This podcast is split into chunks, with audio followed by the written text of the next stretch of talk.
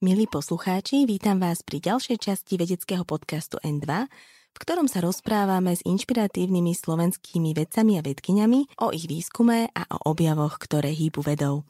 Moje meno je Zuzana Vitková a pôsobím ako reportérka vedeckej rubriky v denníku N. Tento rozhovor môžete počúvať vďaka Asset Science Award, oceneniu, ktoré podporuje výnimočnú vedu na Slovensku. Začiatkom augusta korejskí vedci publikovali dáta, ktoré hovorili o novom materiále, ktorý mal mať supravodivé vlastnosti pri normálnej teplote a tlaku. To by síce znamenalo obrovské zmeny k lepšiemu v energetike, doprave či zdravotníctve, no vedecká komunita sa nezvykne tešiť z takýchto objavov predčasne. Na vyvrátenie toho, že materiál LK99 nie je supravodič, jej stačili 3 týždne. O tom, v čom spravili korejskí vedci chybu, aké prekážky sa výskum snaží prekonať v supravodivosti, aj aj o tom, či je supravodivosť budúcnosťou energetiky, sa budeme rozprávať s elektrotechnickým inžinierom a fyzikom Fedorom Gomorim z Elektrotechnického ústavu Slovenskej akadémie vied, ktorý sa venuje výskumu vysokoteplotných supravodičov. Dobrý deň. Dobrý deň. Supravodivosť bola posledné týždne takou celkom exponovanou témou, hlavne vďaka korejským fyzikom. No kým sa dostaneme k tomu inkriminovanému výskumu, povedzme si, čím sa teda supravodič líši od obyčajného kovu. Supravodič sa líši tým, že je schopný prenášať elektrický prúd, jednosmerný elektrický prúd bez odporu. To znamená bez straty energie je tam ale jeden háčik. Toto je schopný robiť len za istých podmienok, ktoré sú veľmi odlišné od podmienok, v ktorých my bežne sa nachádzame. Taká základná kritická veličina je tzv. kritická teplota. Všetky súpravodiče, ktoré v súčasnosti používame, potrebujú chladenie na teploty menej než mínus asi 190 stupňov Celzia. A to už e, hovorím o tzv. vysokoteplotných súpravodičoch, pretože tie, ktoré sa na začiatku dlhé roky, teda 20 rokov zhruba používali a doteraz sa vlastne najviac používajú v praxi, tzv. nízkoteplotné súpravodiče, tie potrebujú chladiť až na niekoľko stupňov nad absolútnou nulou. To je zhruba minus 270 stupňov Celzia. Takže to je hlavná prekážka v tom, aby súpravodiče nám mohli e, slúžiť e, v našom každodennom živote. A preto vlastne aj každý taký, taká, že takáto informácia, keď sa objaví, že niekto spravil materiál, ktorý vedie bez odporu elektrický prúd pri izbovej teplote za normálnych okolností, tak je to, je to bomba. Keď si to tak predstavím, ako schladiť supravodiče na takúto teplotu, tak to musí byť asi ekonomicky aj technologicky náročné. Čiže ako sa to vlastne robí dnes pri tých supravodičoch, ktoré používame? Sú tam e, také dve veci. Jedna vec je, že e, musíte teda znížiť teplotu toho supravodiča a obyčajne musíte znížiť teplotu celého zariadenia, v ktorom ten supravodič slúži. Ďalšia vec, že tú tep- zníženú teplotu musíte s čo najmenšími nákladmi udržiavať. Tak na to druhé slúži nejaká tepelná izolácia. To je v súčasnosti už veľmi dobré vymyslené, používajú sa v podstate viac stené nádoby, kde medzi stenami je vákuum a prípadne sú tam nejaké ďalšie materiály, ktoré pomáhajú udržať veľmi malý odvod tepla z toho vnútorného priestoru. A na samotné ochladenie sa používajú dva prístupy. Ten eh, klasický, jednoduchší je taký, že nalejete do toho vnútorného priestoru, teplne izolovaného, nejakú veľmi chladnú kvapalinu eh, pre tie nízkoteplotné súpravodiče a napríklad eh, v prípade ich použitia trebárs v tom urychlovači Large Hadron Collider v CERNE alebo aj v ITERI, je to kvapalné hélium. My práve pracujeme s tými vysokoteplotnými súpravodičmi, kde stačí ich zaliať kvapalným dusíkom a keďže kvapalný dusík je viac ako stokrát lacnejší než kvapalné hélium, tak e, je jasné, že prečo sa tým zaoberáme.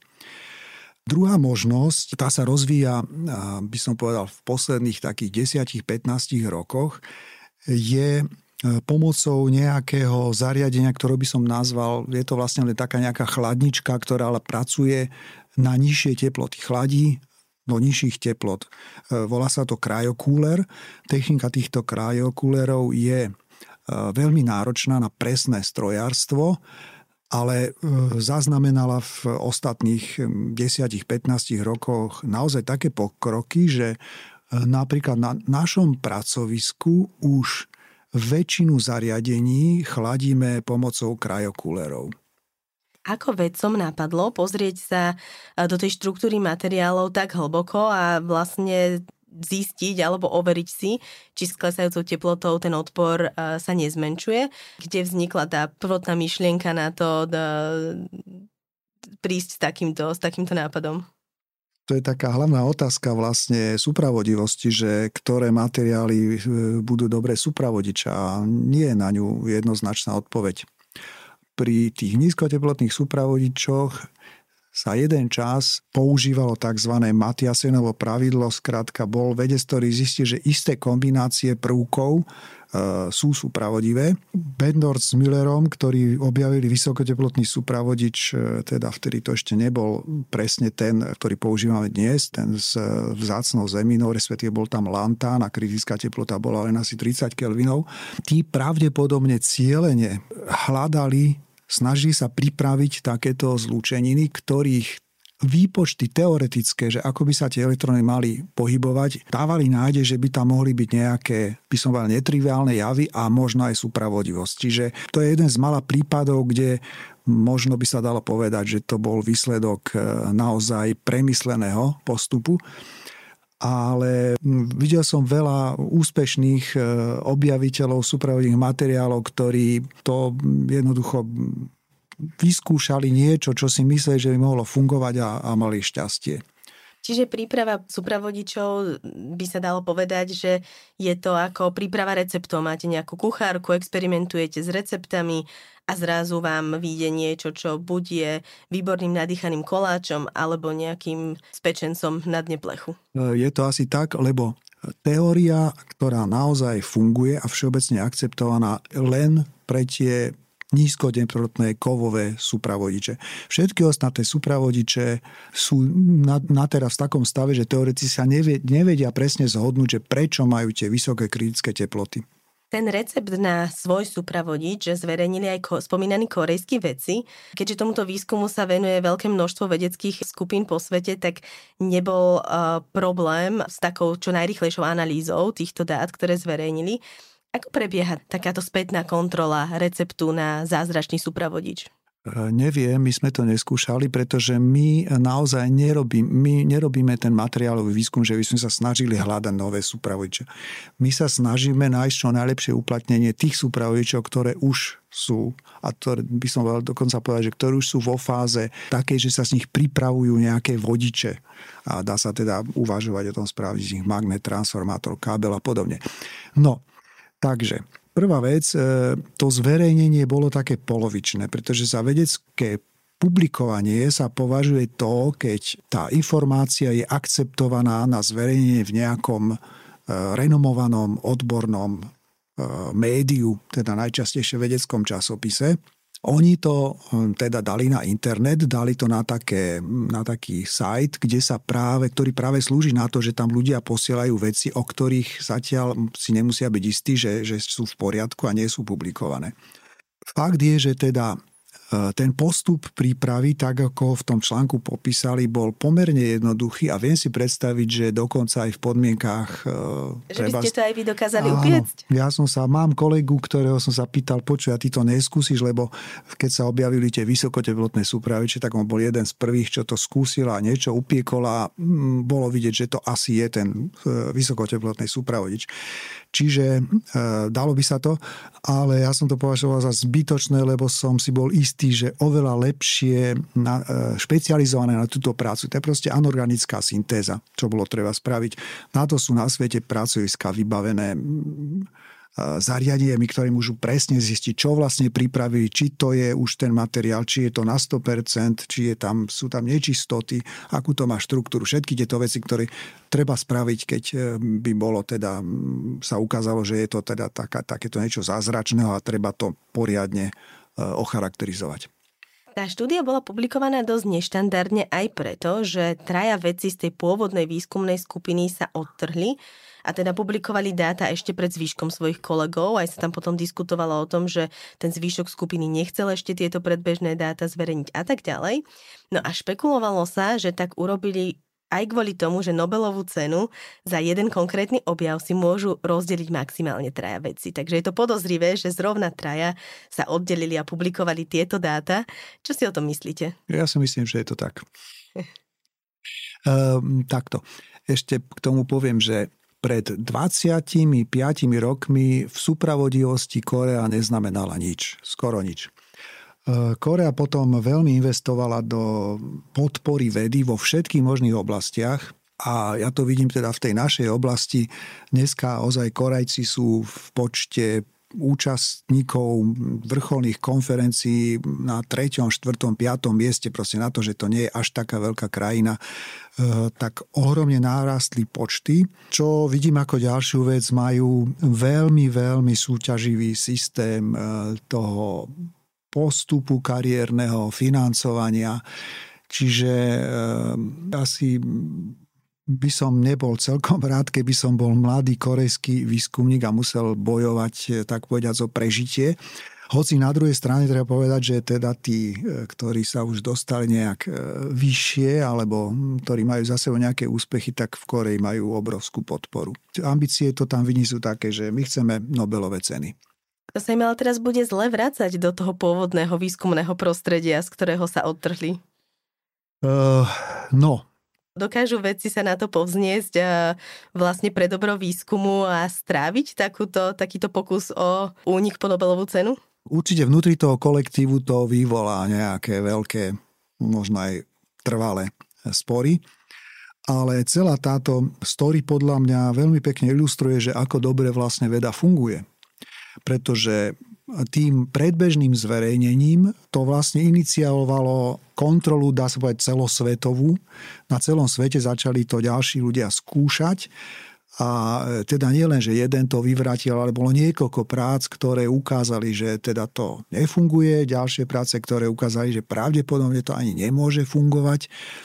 A e, veľmi dôležité poučenie je, že je možné, že to, čo oni namerali, je také čosi, čo už jedenkrát možno pred 40 alebo 50 rokmi sa stalo. Je to, je to prúdka zmena elektrickej vodivosti pri zmene štruktúry disulfidu e, medi. A pokiaľ sa dobre pamätám, aj ten prvýkrát si mysleli tí dotyční, že to je prechod do supravodivého stavu. Čiže keby sme si mali trošku do laickejšieho jazyka to preložiť, kde teda spravili korejskí veci chybu? Ach, tak uh, už pobojí sa. no tak prvá vec, samozrejme, pokiaľ sa nedohodli, e, čo sa týka tej publikácie, to je základná chyba, ktorá vyvoráva podozrenie. Ale uh, v samotnej tej práci uh, sú len, alebo v tom, čo som čítal, je to ďaleko od toho, aby to bolo nejaké dokonalé, alebo tak by som povedal, že na úrovni súčasných e, štandardov potvrdenie súpravodivosti. Bol to len pokles elektrickej vodivosti. Ja vždy hovorím študentom, že nulový odpor nemôžete namerať, lebo vždy tam nejaký signál bude. To sa nedá. E, rozhodujúci tzv. Meissnerov jav a to oni tam nemali. Respektíve mali tam jeden graf, ktorý sa dal veľmi ľahko teda skritizovať, že, že to nie je celkom preukazné. No, takže možno ja by som povedal, že okrem toho, že sa ten tým teda nedohodol, nespravili žiadnu chybu. Spravili ľudstvu službu, lebo vyvolali záujem o túto oblasť, inšpirovali kolegov z celého sveta, aby to nejak vyskúšali, overili, získali sme nové poznatky je správne snažiť sa výsledky publikovať čo najskôr, aby ma povedzme niekto nepredbehol. História vedy je plná takýchto, uh, takýchto prípadov, alebo sa radšej sústrediť na to niekoľkonásobné overovanie, aby som uh, sa vyhla nejakej takejto základnej chybe, ktorá spôsobí, že vlastne som nenašla supravodič, ale je to iba magnet. Myslím si, že v tomto e, sú, ľudia majú rôzne povahy v tomto. To nesúvisí len s vedou, ale je to vo všetkom. Ja osobne som teda opatrnejší, čiže ja by som s tým publikovaním počkal, ale na druhej strane žiadnu dieru do sveta som neurobil, takže tá, možno táto taktika správna nie je.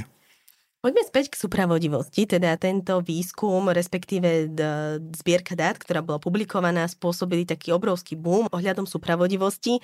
Ukázalo sa, že to takto nefunguje, ale to vlastne neneguje to, že veľa paralelných výskumov supravodivosti a hľadaní toho bájneho supravodiču, ktorý by dokázal fungovať e, za možno izbovej teplote, ale pri menej náročných podmienkach stále prebiehajú.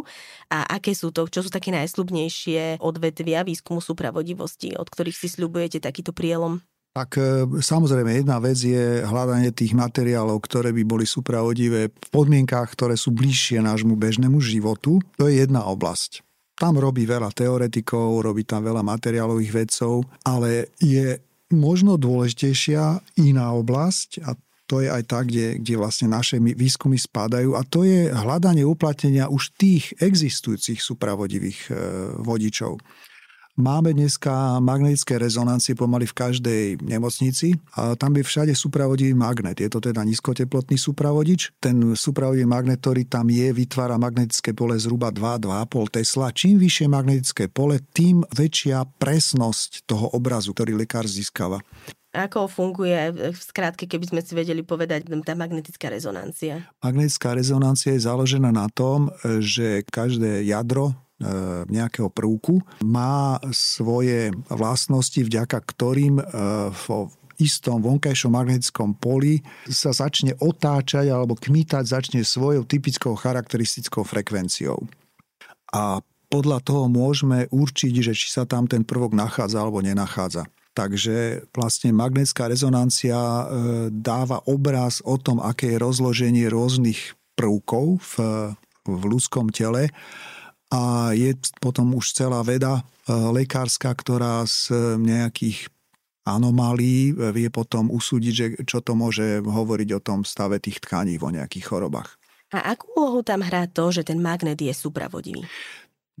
Úlohu hrá to, že čím vyššie máme magnetické pole, tak tým lepšie si vieme oddeliť e, tie signály od rôznych e, prvkov, zlúčenín, väzieb, dostaneme akoby, e, ja to tak prirovnám. Dvojteslový bežný magnetický rezonančný prístroj je čiernobylý televízor a keby sme mali 10 teslový, tak je to farebný televízor. Tak si e, e, viete si predstaviť, aký rozdiel medzi tými dvomi obrazmi, že vidíte z toho viac. No 10 teslové magnetické rezonančné prístroje ešte v nemocniciach nemáme, ani tak rýchlo mať nebudeme, ale firmy už na tom pracujú. A jedna z ciest e, je napríklad aj použitie vysokoteplotných súpravodičov, ktoré by umožňovali magnetické polia až nad 20 Tesla a to by bolo skutočne obrovské e, zvýšenie tých, e, tých rozlišovacích schopností. Takže toto je skôr oblasť, ktorej my pracujeme, pretože spraviť magnetické systémy, ktoré budú vedieť vytvárať takéto magnetické polia, s príslušnou e, homogenitou, stabilitou, e, to nie je trivialita. To je, to je samostatný problém. Ale vo svete sa stále hľadá aj ten bajný nový supravodič, alebo aké sú trendy v takom tom ja, svetovom? Ako hovorím, to je jedna oblasť. Hm? Jedna oblasť je, uh, teoretici stále vymýšľajú nové teórie, počítajú, majú kolegov, ktorým pripravia niečo, čo oni vypočítali, overia, že či to sedí, nesedí, potom upravujú tie teórie. Takže to je celá jedna oblasť len spraviť niečo, čo bude supravodivé. Ďalšia oblasť je, už keď máme niečo, čo je supravodivé, napríklad ten, tie vysokoteplotné súpraviče v podstate sú známe už 30 rokov a až v posledných, by som povedal, 4-5 rokoch máme z nich tisíc e, kusy drôtov, z ktorých môžeme začať robiť nejaké zariadenie. A sú len, ešte len, len kilometrové. My sme potrebovali možno 10 kilometrové a ešte aj tie kilometrové napríklad nemajú perfektne rovnaké vlastnosti po celej dĺžke. Čiže sú tam rôzne ďalšie problémy.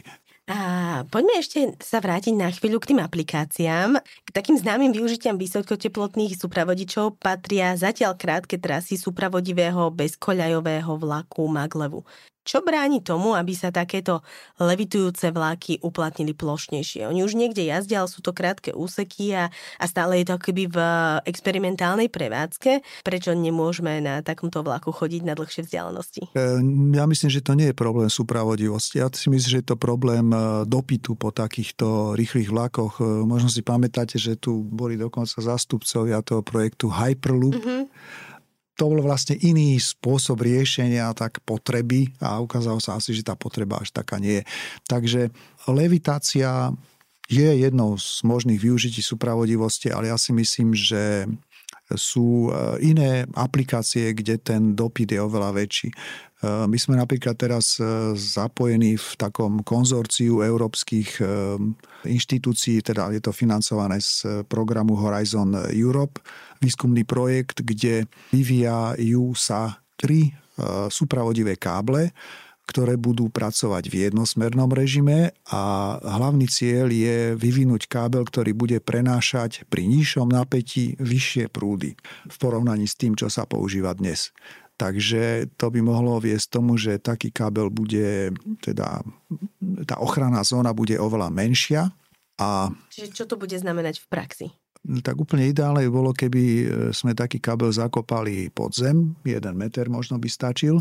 Nahradili by sme tým e, tie stožiare vysok, veľmi vysokého napätia, ktoré teda máme a už ich dneska možno aj nevnímame, ale keď si to lepšie všimnite, že koľko ich e, po krajine je, tak e, je, je toho dosť. A, a ešte sa spýtam, že aké percento elektrickej energie by sme ušetrili, keby sme tú elektrínu vlastne prenášali e, podzemnými supravodivými káblami versus tými, tými čo používame teraz? tu musím povedať, že práve v, tom, v tomto projekte, keď, keď teda sa formuloval, tak kolegovia z Norska spravili takú podrobnú analýzu a spravili to len pre prípad prenosu jednosmerným prúdom, to znamená zo zdroja, ktorý dáva jednosmerný prúd. Jednosmerný prúd, alebo teda jednosmerné napätie dáva napríklad fotovoltická elektráreň. Pomerne jednoducho sa dá dosiahnuť jednosmerné napätie na tej úrovni, ktorú v tomto projekte uvažujeme, to je zhruba do 50 kV, sa dá dosiahnuť na farme veterných turbín v plítkom mori. Takže takomto prípade, keď máme zdroj, ktorý nám dáva elektrínu s napätím zhruba 50 kV, keby sme ho chceli klasicky prenášať kostrovou sieťou, tak ho musíme premeniť na striedavý a musíme ho transformátorom zvýšiť na nejakých 400-600 kV, neviem presne, čo na Slovensku najnovšie funguje, ale to sú stovky kV, pri ktorých sa to robí. Potom keď ideme k e, užívateľovi, tak aj keď je to veľká fabrika, tak musíme ísť e, naspäť dole s tým napätím, čiže ďalší transformátor alebo nejaká e, stanica meničová a tieto dva stupne zvýšenia napätia a zniženia napätia môžeme eliminovať tým, že rovno to prenášame pri tých 50 kV. Čiže to je hlavná myšlienka tohto kábla súpravodivého. A keďže je to pri jednosmernom prúde, kde súpravodič ozaj prenáša bez strát, tak e, výsledok tej analýzy, ktorú spravili kolegovia, bolo, že Robili to konkrétne pre jeden prípad e, tej farmy veterných turbín. Myslím, že tam bol, ne, nepamätám si presne, že aký bol ten inštalovaný výkon. Myslím, že to bolo 500 MW, nie som si istý. E, vyšlo im, že by úspora bola asi 35 35% by bola úspora nákladov, čiže sčítané už investičné náklady, ktoré budú vyššie v prípade supravodivého kábla a prevádzkové náklady za, myslím, že za 40 rokov. Viac ako tretina to je dosť. No. To by mohlo spôsobiť dosť veľkú revolúciu v energetike. Myslím, že aj preto ten projekt bol medzi tými schválenými, lebo, lebo tam boli takéto dosť eh, dobré argumenty. Hm, prečo ako, to má zmysel. Ako ďaleko sme od toho, aby toto bolo realitou? No, tak si myslím, že tam sú dva typy prekážok. Jeden typ je technické prekážky. Keby ste boli dneska riaditeľ nejakej elektrárenskej alebo teda distribučnej firmy a poviete, OK, tuto chcem si pripojiť túto časť 40-kilometrovým supravodiným káblom. Nenájdete výrobcu. Nájdete firmy, ktoré vám povie, dobre, dobre, my sa pustíme do toho, že za 3 roky spravíme taký skúšobný demonstrátor bude kilometrový a potom uvidíme, že či sa to dá spraviť tých 40. Čiže ešte je to stále vo veľmi, veľmi takom počiatočnom štádiu.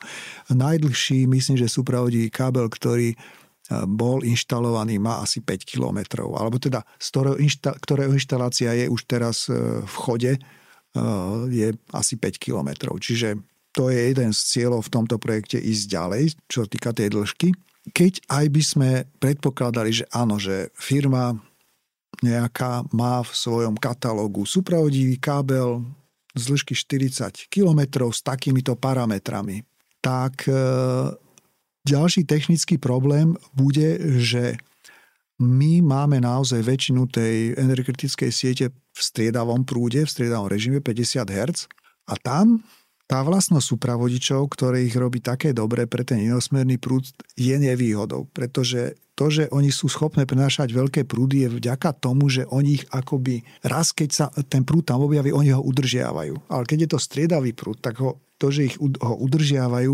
vlastne musíme stále prekonávať. Takže vznikajú tam tzv. strietavé straty energie, to je inak e, hlavný odbor, v ktorom naša skupina je vo svete teda známa, že sa tým zaoberáme, že ako to tam všetko prebieha, e, môžu byť podstatne menšie ako tie omické straty. Čiže aj striedavé súpravdivé káble môžu byť efektívne, sú efektívne, ale e, tie jednosmerné by boli lepšie. No a úplne najlepšie pre nás by bolo, keby celá energetika prešla na jednosmerný prenos. Ale to je až také, také niečo, ako keby ste chceli, aby sme namiesto po pravej strane cesty chceli chodiť po ľavej. Supravodivé magnety a celkovo supravodivosť by nám vedela pomôcť aj s jadrovou fúziou, ktorá by teda znamenala ďalšiu revolúciu, čiže či čistú energetiku a, a povedzme tak, že už 10 ročia sa o nej hovorí, že ju máme na dosah ruky, ale stále vlastne je iba na ten dosah. Prečo sú pre jej úspešné uskutočnenie podstatné supravodivé materiály? Tak e, dokonca sa si trúfam povedať, že sú nevyhnutné. Sup, e, nemá zmysel fúzia bez supravodičov. A to preto, lebo výkon fúzneho reaktora narastá so štvrtou mocninou magnetického pola. My klasickými vodičmi vieme vytvoriť magnetické pole, no, možno 2-2,5 Tesla. E, so supravodivými by sme vedeli, pravdepodobne v krátkej budúcnosti budeme schopní, respektíve uh, už uh, prebehli nejaké testy, kde sa e, podarilo kolegom v, z Massachusetts Institute of Technology ukázať, že sa z, v, v cievke z vysokoteplotného súpraviča dá dosiahnuť 20 Tesla, teda v cievke, ktorá má už taký tvar, aký je potrebný pre ten fúzny reaktor. Takže si predstavte od 20, 2 do 20 Tesla, keď ideme, to je 10 krát viac a keď si dáte 10 na štvrtú, tak to je, to je myslím, že 10 tisíc. Čiže je, je nevyhnutná a v ostatnom období e, pritiahli veľké investície malé firmy, ktoré práve sledujú tú filozofiu malého, kompaktného reaktora s, vysoko, e, s magnetmi z vysokoteplotných súpravodičov. A čo sa týka toho výskumu jadrovej fúzie, tak jednou z jeho vlajkových lodí je medzinárodný experiment ITER. Ten má slúžiť na dokázanie realizovateľnosti fúzneho reaktoru, no zatiaľ je len vo výstavbe. Kedy sa má spustiť a čo sa tam presne bude robiť? Konečný cieľ je, ako ste povedali, dokázať, že fúzna reakcia môže produkovať energiu. Samotná fúzna reakcia E, v reaktore ITER má produkovať 10 krát viac energie, e, než bolo potrebné na jej spustenie, ale tých teda 90% energie sa spotrebuje vo všetkých možných obslužných systémoch, čiže cel, ako celok ITER nebude produkovať elektrínu. E, čo ja očakávam je, že pravdepodobne pretože je tam veľmi veľa omeškaní na jednej strane, na druhej strane je tam veľký politický tlak na to, aby už konečne niečo ten projekt ukázal. Takže očakávam, že pravdepodobne po skompletovaní celého toho systému prebehne taká nejaká demonstrácia napred možno jednotlivých tých e, subsystémov. A e, potom e, keď to všetko skončí pozitívne, tak potom možno sa podarí spraviť taký nejaký experiment, kde skutočne tá produkcia energie bude evidentná. Uh-huh. A Ale keď ob... by to asi malo byť? Toto vám neviem povedať. Toto už bolo toľkokrát odložené, že e, ani ľudia, ktorí sú bližšie k tomu projektu, vám asi na toto neodpovedali. E, ja som toto už sa priznám prestal sledovať. My e, sledujeme práve tých e, kolegov, ktorí robia na tých kompaktných tokamakoch lebo, alebo kompakt, kompaktných fúznych reaktoroch, lebo tam vidíme pokroky, vidíme to každý rok nejaký pokrok a tam by som si možno trúfal skôr odhadnúť, že kedy sa asi kam dostanú. Tak kedy? Tam by som povedal, že do desiatich rokov buď teda ukážu, že dokážu produkovať elektrinu, alebo sa ukáže, že tam bola nejaká základná chyba v celom tom projekte. Aký je vlastne rozdiel medzi tým štandardným prístupom, ako sa robí v ITERI a týmito kamakmi? Základný rozdiel je vo voľbe práve toho pracovného magnetického pola. V ITERI eh, magnetické pracovné pole je také, že sa dá dosiahnuť pomocou nízkoteplotných súpravodičov. A keďže ten výkon závisí od tej štvrtej mocniny magnetického pola, ITER má väčšie rozmery než kompaktné tokamaky. Uh, takže kompaktné tokamaky pracujú s vyšším magnetickým polom a s oveľa menšími rozmermi. Čo by to znamenalo pre svetovú energetiku, ak by sa či už tým tokamakom alebo aj ITERu podarilo dokázať, že aha, funguje to? Tak mali by sme ďalší zdroj energie, ktorý dá sa povedať, že je relatívne čistý, keď, e, aj keď samozrejme, keď zahrnieme všetky možné materiály, ktoré tam treba použiť a keď si uvedomím, že napríklad je tam predsa len nejaký tok neutrónov, ktoré bude treba zachytávať, čiže e, nie je to úplne bezproblémové, ale myslím, že je to zdroj, ktorý na rozdiel od teda štiepného jadrového reaktora e, prináša podstatne menej problémov a nebezpečenstiev. A vy priamo na ITERI nepracujete, ale pracujete na projekte vysokoteplotných cupravodičov DEMO. O čo v ňom ide a čo je teda vašou úlohou? Demo to je koncept ďalšieho reaktora, ktorý na rozdiel od ITERu by už fungoval ako elektráren, čiže dodával by sieť, e, elektrínu do siete a v podstate tam sú, sú, súťaže teraz dva prístupy. Jeden prístup je, že treba použiť to najlepšie, čo sa v ITERI podarilo vyvinúť. A druhý prístup je, že aj toto nebude stačiť a treba hľadať nejaké inovácie. A jedna z tých inovácií je, že časť tých e, súpravodivých magnetov bude z vysokoteplotných súpravodičov. A to je práve to, čo, čo nás zaujíma. Čiže my sa podielame na výskume, aké vlastnosti tie páskové vodiče majú v tých podmienkach, e, keby boli použité v tom e, fúznom reaktore, v ktorých častiach by sa najlepšie dali využiť, kde by to malo teda nejaký najväčší vplyv. Takže to je, e, to je výskum v rámci európskeho projektu, volá sa Eurofusion. Sú tam zapojené, by som povedal, skoro všetky, no, všetky európske krajiny.